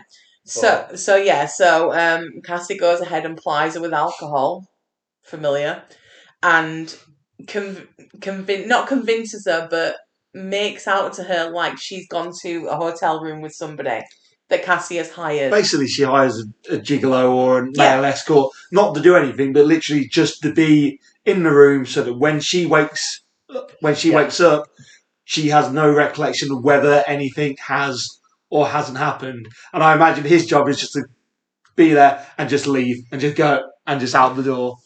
And I think one of the the clever, I've said clever, but one of the good things I like about this movie is everything's kind of insinuated with a darker tone, but mm-hmm. she doesn't actually like. So she doesn't like. You, you think she's killing people, but she's not. No. You think that she set up a rape, but she hasn't. She never follows anything through with an actual dark like climax as such. Just I think it's dark, she but it's knows. never like actual, she never actually does any physical actual. Yeah, Yeah. harm. It's any, it's things that could it's things that could happen rather than things that have act, things that actually do happen. And that's Just- why it's so clever. Sorry, just saying about saying about how it actually appears to be that way. Just on the first, the opening when she comes back, when she's walking back after the first night with Amber, when she's got what appears to be blood all over her leg, It's and hot shirt, it's the hot dog running. It's the hot dog hot dog, down, yeah. and then and we're straight off from what appears to be one thing is actually something completely different. Which, to be fair, this whole this whole film is is about, about- yeah. Exactly, exactly. And uh, this is another film where uh, we'll come to it later, where no one really wins. Um, but yeah, that that is what's so clever about it is she she's just she's teaching lessons and saying, look, I'm putting you in this position that she were in. Do you see how fucking scary this is? Do you see how horrible this is? Not being believed, being told that you deserve this because you got too drunk is fucking horrific. And it, and I don't want to say it's just to women because I've no doubt this has happened to men as well. It, it's a gut punch. It's a horrible thing to have said against you, especially at a time when you're so vulnerable and you need someone to believe you, someone to help you. And, and this is why I couldn't do MFA, by the way, because I was very close to picking MFA, but I couldn't do MFA for those reasons. But um, yeah, I mean, the language used in this film is horrible as well in terms of victim blaming. Like, oh, it gets me so mad. You look mad. because I this film it did infuriate me, but not in like a bad yeah, way. yeah, yeah. As in, it just you know, like just everything about it because it's it's stuff that you can see that happens in the world, Mm. and it's stuff that you don't want to happen. And I, I think as well as a, as a boy, yeah, it's quite difficult to take because we watch how these men act, and it is very easy for people to put everyone in a box and say that's because they're men, Mm. and it's so tough to watch because you do have to sometimes challenge your own behaviors and wonder whether do I actually come across this way. So like if I'm out and I'm like being a dick with my friends, I, am I presenting myself in a way that's this offensive or aggressive or demeaning to Threatening. to or threatening to women without even realizing I'm doing it? Because like I say, you watch this film, these men are dicks, but they don't know that they are dicks. Mm. And it's like it's quite tough to take sometimes.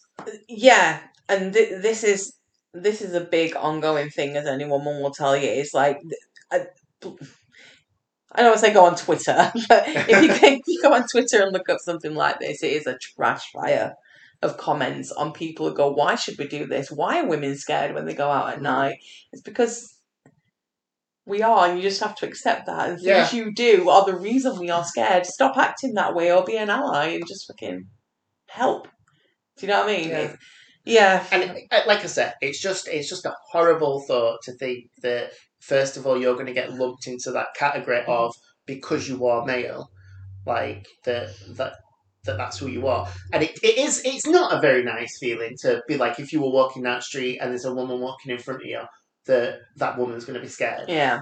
when you're not the way that like that that that you're not the person that does or would cause them that fear, But that- they don't know that. That's a recognised thing Yeah. now, though, to the point where men will hold back or go to the other side Yeah. of the road, and then but then you get people saying, "Well, why should I?" Because it makes someone else feel comfortable. Just Yeah. do it to make someone else feel Yeah, comfortable. it's just it's just horrible to think that you could Yeah, that no, kind of fear in people when that's not who you are or what you want to do. And I'm not like saying that like why should I be concerned about that? I'm saying it, I just hate the fact that that's that that happens. Well, the- and, and and as much as you want to try and change that, until everybody does change it, Mm. then that's the way it is. And these films just highlight. I just hate the fact that it highlights what dicks people can be, Yeah. especially when they're your people. Well, I mean, in, in that same term of thinking, this is this is essentially what happens when she goes to see uh, Dean Walker. Mhm, Walter. Yes. Walker. The last from American Horror Story, anyway. So she goes to see her because of when um when Nina first reported it, nothing happened. Oh, we'll come to my ah, line in a moment. But um, she goes in and says she's thinking about going back to the university and basically t- and it brings up what happened back then. She's like, well, I don't really recall it. And, you know, we have so many of these reported all the time. It's like, oh, that, well, that's not a good sign for a start. But when she asks her why she didn't do something, she goes, well, it was all hearsay. Would you have me ruin a young man's life? And I was, ah! it's like, got so mad at that. But what she's done is she's taken Dean Walker's daughter in her car pretending to be a makeup artist for this band she likes and then says, Oh, don't worry, I dropped her off in a hotel room with these guys. She'll be fine. Dropped off a frat. Yeah, yeah, so, yeah. They'll be fine, right, though, because you trust guys and they're not going to do anything with your daughter. She looks very old for her age, by the way. And then she starts freaking out, going, Where is she? Like, so you know, you know this is what men are like, and you've covered. You Sorry. Sorry. I didn't mean it like that No, you no. know what I meant. Um, so yeah, she starts freaking out, and she and she doesn't tend to hurt the female, not her, but she doesn't tend to put the female characters in danger in this. So No, but I will, Alison Brie's character wasn't in danger. This girl isn't in danger. I will say what I do appreciate about this film is the fact that it actually doesn't just focus on men being the villains. There's The also fact women that it complicit, yeah. the women, who, like you said, who are complicit Mm. in the fact, and people like Alison Brie's character would rather not speak out because it would affect her popularity, her status, and that's what's important to her Mm. the the dean won't speak out because you know probably like all these crimes against all these reports would be negative to people attending that Yep. university. Um, Her reputation. her reputation, so it's just easier to like brush it under. So it's it's I'm, I'm, I'm not I'm glad, but I'm I'm, I'm I, I do like how it doesn't try and just present one gender as being the terrible Yeah.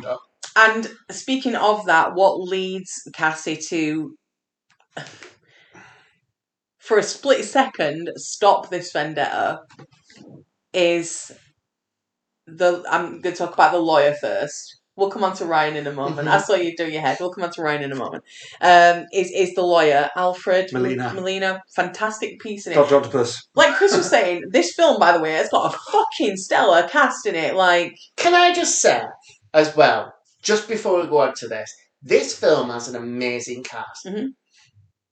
A lot of the cast of this film are people that you primarily associate with comedy roles. yes, So to watch this film and have all of these people play against what you are expecting completely like blows you away. Mm. Jennifer Coolidge, I don't, I can't even think of Jennifer Coolidge being serious. I'm she sure plays it down so much. I was like, Even I- the voice sounds different. I didn't think she could Mm. act. Oh, No, I didn't. I thought she was Jennifer. Very... No, I- she's, she's, norm- she's normally got an she's normally got an over the top yeah, know, kind of know. style that you think she wouldn't be able to downplay To do enough to do a serious else. Yeah, character. yeah. to She's do a serious almost, character. yeah, she's almost typecast as a certain character, and that's all. I'm, I'm sure she's done other things, but all the only things I've ever seen her in is that blonde hair, big lips, going, oh, oh, oh, oh." Legally Blonde. legally blonde, blonde hair, Right. big lips. Okay. Stifler's mum, blonde hair, big lips. Like um, something Stifler? else. Stifler's, Stifler. Stifler's mum. Stifler's Stifler. Yeah. Um, but you know, like, and then like, obviously, I know that um, Molly Shannon does serious roles, but even her serious roles are a bit frantic, Yeah. aren't they? Uh, but yeah, and Bo Burnham, like, I just thought he was a stand-up comedian. He's more than that, ain't he, Chris? He is is He's the love of my life. Can I? I will, and again, I I, did have a point to make five minutes ago, but go on. I fucking love Ryan.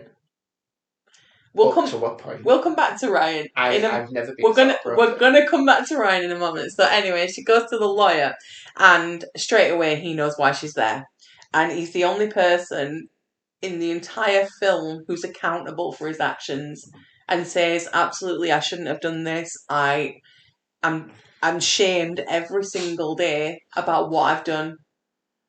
She is completely thrown by the fact that Yes. he he admits and he realizes what he's done. She has no because she recoils not only because he moves towards her, which obviously with a met Yeah. we know obviously Alfred Molina's not a small guy. He's a he's a fairly hefty guy, and him moving towards her when she's t- obviously sh- smaller and been victim of this abuse in the past. So obviously she's going to recoil, but it's not that she's mainly recoil. She has absolutely no idea how to react or what to say, or Because it's not What the something she's two, yeah. with yeah, before. she has had, as I say, she did not see this playing out in this way at all. And he remembers who she's on about. Exactly, yeah. Uh, he don't remember her surname, but, But he knows who she is, yeah. the scenario. And yeah, that's that's quite a. I think that's a really important scene. It is, about and it, sh- it shows she. forgiveness. I was gonna It does show she she can be forgiven because when he says you have to forgive me, please forgive me. I don't think you hear her say yes, but you can. She says, "I forgive Does she say I forgive Yeah. you? Yeah. Right, yeah. So Cassie's obviously been thrown by this, which um I mean I t- I've got to make this quick because we yeah I'm going on here, but obviously she's she's met Ryan. And she seems to be having a good time with Ryan, and they seem to be getting along. And oh my god, one of my favourite scenes in any film of the last 10 years is them two in a supermarket singing to Paris Hilton. I absolutely adore it. You see how happy she is for a moment and how all the troubles have just fucking gone and she's having the best time with him. And it breaks my heart that that should have been what it is going forward. However, we've, I've, I've not talked about Ryan too much because I don't want to upset Chris, to be honest with you, because You can you can get breaks, you can, breaks I, his heart. I can I can sep- I can separate the love of my life from the character he's playing. It's fine. Um, yeah, so like R- Ryan seems to be good for Cassie, and they're getting along, and it's all amazing. And you know, it, go- it goes around to meet the parents, and Cassie's parents are so happy that she's met someone who's funny and is nice and is charming and is gorgeous. And oh, why Ryan? I on it. Why? it Get to it. Get to it. Just get to it. Alison Brie rocks up as Cassie's about to leave everything after she's seen Mr. Lawyer and uh, gives Cassie a phone with a video of what happened that night. And fuck me, does that just spiral everything out of control. And on this video, Cassie sees Ryan knew about it all along. Hear his Ah, voice. my heart's breaking. I, I'm not lying, and it doesn't happen to me a lot. I was watching that film, his voice come on, I recoiled. Literally, I went, Oh, I Ryan. recoiled. I was like, no, please, no, no, no, no, this is wrong, and no, because I've just watched these two fall in love. I've watched, like, for me, like you've just said, one of like my all-time ever favorite scenes in any movie ever, which made me fall in love with both of these people. Stars are blind. In that shot, I was like, oh, like it was proper rom com vibes. I'm like, oh my god, I'm so happy. Wait. And then that happened, and it, it, like, I'm not even lying. I was destroyed. I was like, I fucking hate this. And then it gets worse. Just as an aside, because I want to fit everything into my segment as much as possible, because I always forget to add things. The fucking soundtrack is banging on this oh, film, Yeah, and it's all from females. It's all female ah, artists. Hello, the violin toxic, Oh, uh, the string so toxic good. thing. I'm So like, fuck good. my actual life. I mean, we're not there yet, but when we Mhm. got there, I was like, think fuck, this has happened because I am destroyed. amazing. But yeah, so at this point, Cassie goes to. I'm saying all this like people haven't seen it. I'm sure people have seen this film a thousand times because why wouldn't you have? Um, but Cassie goes to confront Ryan, and Ryan again. I'm a good guy. If you show that to everyone, I'm I'm ruined. You've never made a mistake or what? Because you, you're not a failure, and just instantly goes on defense. It's like right, whatever. So she gets him to tell her where Ali's having the bachelor party and rocks up in the iconic Hello. I need you to just step back because this Ryan scene, this is what broke me even more. Because he literally completely does a 180 on his character and he becomes an actual vile, horrible person. The way he talks to her after he realizes that, you know, she she's not going to forgive him, it just, it's disgusting. Mm. I hate it, and I hate him, and I love him at the same time. But I hate him. Competition. Honestly, Mer- Never- Mercer, honestly, no, Mercer's do you know- no competition to me with mine. seriously, you know, sometimes in life, like this, like it doesn't happen a lot, but sometimes, like films, something, there's certain things that like become such a struggle for you to deal with. Yeah. And honestly, like, so this was my first watch of this film as well. Mm. It's just bear that in mind. So I have no idea what's happening, and I didn't know what the film was about. I I had an idea, and I was kind of right, kind of wrong, but I have never been like I I, I just felt so broken. But at this point, I was just so broken. I was like, I can't believe like the one man that I thought was going to redeem all of us is a fucking misogynistic bigot who will just turn the way he did, and then it gets even worse. Well, we discover in the end not to be hashtaggy, but not all men. We do discover that in the end. So, at this point, she's got the address. She rocks up in the nurse's outfit. Um, oh, and by, by the way, in case you didn't know, everything she dresses up as, it is all. Um, I, I think it was the costume designer said it was all uh, based on women who had actually been attacked and assaulted. So the yeah, so like the businesswoman look uh, was someone, and uh, my not my favorite one, but the name for it was where she's taking the guy on from the nightclub, and Ryan bumps into him, and she's dressed as uh, it was something like pound store Kim Kardashian, knock off Kim Kardashian. Okay. That's what it was. Yeah. So anyway, see Les on this film, Les. Um, she rocks up to the bachelor party and sees Al, and she applies all that she, she wears a, a disguise obviously so they don't recognize her applies all the guys with drink which knocks him out and she ends up in the bedroom with al and he is handcuffed to the bed and she's going through everything and basically saying how she's going to ruin his life and she wants to get him to admit what he did and she's waiting and he never admits it you know he's done it but he never admits it and this is truly heartbreaking because this is unfortunately a scenario that she believed could have happened. Like she thought the worst was going to happen, and the worst did happen. He manages to get out of the handcuffs and suffocates her. the direct direct demo of Fennell I've read numerous times because she's got a not flack as such, but she's got a lot of people going. No, why didn't she just do it? Why didn't she just do it and just get away and get revenge? And she's That's not the realistic. Well, that's the thing. The whole answer was she got.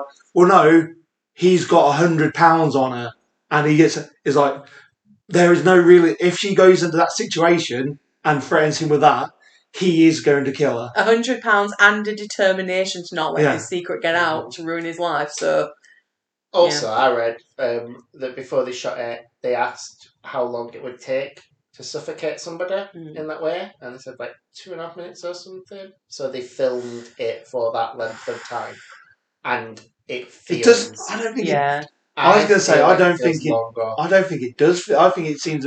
It's nasty, but it seems to be. Oh, I don't think it feels like two and a half minutes ago I- by with it. I honestly, I for me, it's comparable lengthwise and feeling wise to the scene in Irreversible, Yeah. where I want it to stop mm, and it doesn't, and the way she's just like jerking her legs Yeah. and stuff, I'm just like, I don't like this, I don't like this at all. And I also was under the impression that she were gonna stab in the neck and Yeah. get away, and then when she done, I was like, but she does the uh, the clever thing of scratching his face, like in case they do find the body, like in Life of David Gale, finger um, skin under fingertips to prove it. Um, and this this again is a heartbreaking scene for me because this is Bash from Glow, and I fucking love Bash in Glow. I love him. I te- I tell you what, for and for all how obviously how serious this is and the nature and the themes of this film, when when the guy, his best man comes in and says, "Look, it's not it's not your fault. It's not your fault. You didn't kill her." And Matt goes, "It's only serious. It's only, like se- his level? it's only it's that way." And it's like, "I'm sorry, but it's just." Yeah, I think it might just be Bash. He's that comically gifted that he Oh, delivered that line, that so and funny. I just creased. I know it's awful for him, but I just had to mention that him as an actor, I don't know whether it, I say I'm not sure how that line was supposed to be delivered, but he just makes me. I think it was a tension relief. You reckon? Yeah. And, but they do even come across as a bit comical when the oh horrible to say it burning Cassie's body, um, because I think a leg or an arm slips out, he goes yeah. oh, kicks it back. So it, it does come across a bit comical in those scenes They- together. yeah, they- but they are comic ac- actors, so Saying about know. people who are not prepared for revenge, they are not. They are yeah. not not equipped to be dealing with a disposal. the, and we come to the end of the film, which at this point, when I first watched it, I was like, I can't believe that this is how it's going to be. That it's just ended like this. But then again, you're going to go up against all these men with this dark secret. What do you expect? It's you know the likelihood. She was right to have her killed. I feel because it's realistic that would probably happen. But then the wedding scene, oh my god, I oh, it's like the end of Midsommar. Biggest smile on my face. The fucking biggest. This is where. Do you remember when I said Ryan's a prick and it Yeah. gets worse? So when Cassie goes missing Mhm. and the police come round and they speak to her mum and dad and they said, "Oh, should we do it again," and the police go, and again, it's only the male officer that goes, and that drives me crazy. And he speaks to Ryan and he's like, "Oh, do you think she might have done anything silly?" And he's like, "Yeah, I think she would." And you're like, "Um, I can't even believe that she's m- you were in love with her, but you are still willing to just say." I think she's Worried about his career, innit? to herself because he cares more about him. And the cop is just like, oh yeah, cheers, buddy. Yep. Thanks for everything you do. Yep. And he's like, oh, like you know, like he should be the first person that you were like kind of assuming he's guilty of something. Boys, boys, bants, bants. And I, and and yeah, Yeah. my my love for Ryan went from like like a 1000000 to Mhm. like I want him dead. I just want him dead. So we find out in the end that, um, well, when they're at the wedding, they all start getting these text messages through showing the video, and one to Ryan saying, uh, Yeah, you thought this had ended. It absolutely hasn't. And what Cassie has done quite cleverly is enlisted lawyer and uh, Laverne Cox. To, no, well, I think Laverne just gets the necklace, but she's enlisted She buying the other half, yeah, so they can link together. yeah. So she just um she she's got him to send out these pre set up texts because he's got he's got possession of the phone. So she, essentially, she writes, she leaves him a note saying, "Look, I'm going to I'm going to the stag do. Yeah. If if you don't hear from me, do this." And he does because obviously he's he's wanting to make up he's for good what he's the actual good guy. So Oh, yeah, Well, well, yeah. we say he's had his char- he's had a character out where he's realised this is a redemption in his Yeah. character. yeah, arc. that's what I meant. Sorry, yeah. Do you remember when I said I audibly gasped and threw myself back when I found out Ryan were involved? Yeah. I literally jumped off my settee, fist pumped the air, screaming yes when them texts came through. I this I don't know what it was about this film. It literally played my It- it, it played wanted- me like a it- fiddle. It wanted to make me cry this scene because it were like I, I know she died for it, but the truth will out. Yeah. And it did. Oh. I wonder how it would have played if, like Jordan Peele's original Get Out ending, where the cops turned up and arrest. I wonder how it would have played if the simple fact is she went there and got killed. and no one did anything. No, it just. That would have been horrible. I mean, obviously, it would have been. Unfortunately, it would have been the more realistic. I'm just. Yeah, no, I'm, wondering, I'm wondering whether. I'm wondering whether she's. I'm wondering whether she did that because she killed because she killed Cassie off. And you can't Yes. do. You can't do both. Well, you could. You could You be. can, no, but- no studio is Yeah. going. No. No studio is going to back your pitch if you go right. What we're going to do? We're going to have a film about this awful subject, and we're going to make sure everyone's. Or I'm going to tell it real. I'm going to tell it realistic. I'm just- I didn't she's going to make sure everyone. Well, I mean, she goes and goes. I'm going to tell it completely realistically, and the studio look at that and go. I mean, Everyone's going to come out miserable. It's not. We're not backing it. it's not like it hasn't been done before, though. It has been done in Eden Lake. Like, she went through hell Yeah, and but it's still ended. Both But Sky- albums are miserable endings. Yeah. Yeah. I mean, ours, ours, are, indep- ours are independent produced, whereas Sky, whereas it's Yeah. Sky Cinema who are backed. I mean, I, I, I, I'm thankful for that ending because that would have left me Um, so upset yeah. if it hadn't. I'm been. just, I'm just curious Yeah, whether no, she, know, yeah, I'm yeah. just curious whether she, whether she'd have looked at that and gone, I can't do, I can't kill Cassie, and have And the, have- have the, I can have have the one of the, I way, can have one of the other, yeah. I would have actually. I loved the ending, but I'd have loved it that way as well because it would have left me angry. Um, but and and and I'd have been unsatisfied, Mm. but I'd have got it because they've already got away with it once. I just think Cassie needed it, yeah. given everything she's been through. I think it's only fair to give her that ending. Yes, Cassie's redemption and Cassie's kind of like yeah, it is needed. Mm. And I do think, yeah, if it ended on that note, like you said, people would have walked out of that film. Like, I don't think they'd have walked out saying they don't like the film. I just think they'd have just said it's a miserable film, which would have had an impact on people seeing it. Um, I can honestly say this is one of the best films I have watched in a long Mhm. time. I was It's incredible. literally blown away. I have not, I can't even describe how many emotions I went through watching this film. The first time I watched it, I could not stop thinking about it for a few days, and then I was literally, I woke up in the morning, I was on my phone, I just started thinking about it. I came down here like six o'clock in the morning and put it on, because like, I need to watch it now. I actually need to see it again now, and I've, I've watched it so many times since. If I'm like at work or whatever, I'll just watch it. So good, so fucking good. I love it. I love this film. Um, that that's I've rambled on. My apologies. I've proper rambled on on this one. Um, but at least I didn't go all fangirly and out of context and I scream think, it. I think this is a film that completely deserved the time we've given Yeah. to it. Um. So yeah. Um. Everything I've just said is the reason you should be voting "Promising Young Woman" as your best revenge horror. Okay, so that's our three choices. Thank you for listening to this, what will be a very long episode from ourselves. Sorry. But to be fair, the three films that we put up, I think, all deserve the love and the attention that we've lavished on them. We'll open the poll for you to start voting for your favourite tomorrow. So you can vote for Mercer's Red, White, Red, White and Blue. Sorry, my Blue Ruin, or the winner. Faye's, promising young woman. Please, when you vote, do let us know as well why you picked Faye's. You can find the poll on Twitter, so please do follow us on Twitter and also Instagram at Spit Grades. We're at I Spit on Your Grades on Facebook.